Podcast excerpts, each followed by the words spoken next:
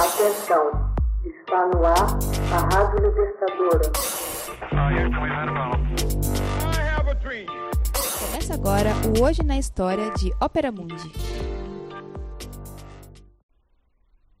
20 de dezembro de 1960, Vietnã do Norte cria a Frente Nacional de Libertação.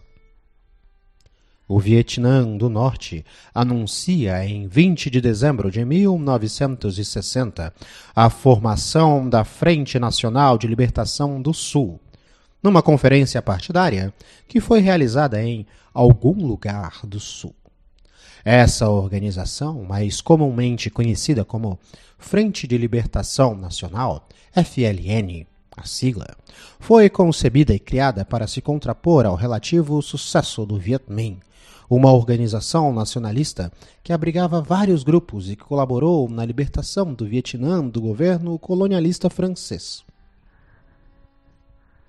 A FLN conseguiu influenciar e organizar partes da sociedade sovietnamita que se mostravam descontentes com o governo e as políticas do presidente Nguyen Dinh Diem mais de 100 delegados, representando mais de uma dezena de partidos políticos e grupos religiosos, tanto comunistas como não comunistas, estiveram presentes nesta conferência.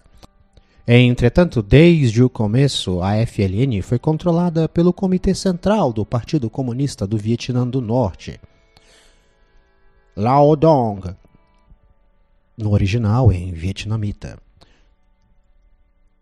controlados para servir como uma espécie de governo paralelo ao do Vietnã do Sul. O regime de Saigon apelidou a FLN de Viet Cong, uma contração pejorativa de Vietnam Cong Sa. Em tradução, vietnamitas comunistas. O Viet Cong era composto principalmente por milícias aptas para táticas de guerrilha, embora contasse também com unidades militares permanentes. O braço militar da FLN eram as Forças Armadas de Libertação do Povo, a FALP. Em fevereiro de 1965, a FALP atacou as instalações militares dos Estados Unidos em Pleiku e Kiangnon, o que levou o presidente Lyndon Johnson a enviar as primeiras tropas terrestres estadunidenses ao Vietnã do Sul um mês mais tarde.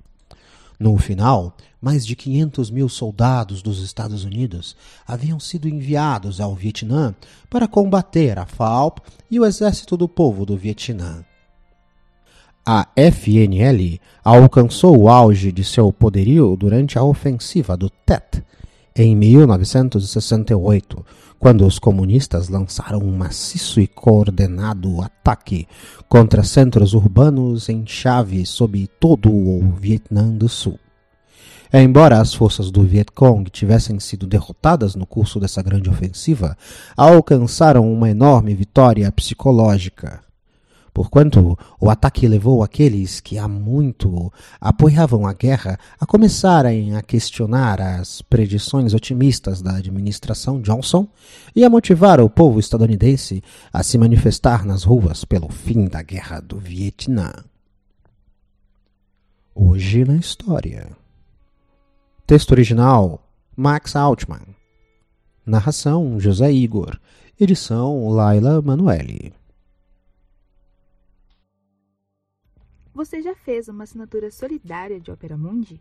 Com 70 centavos por dia, você ajuda a imprensa independente e combativa.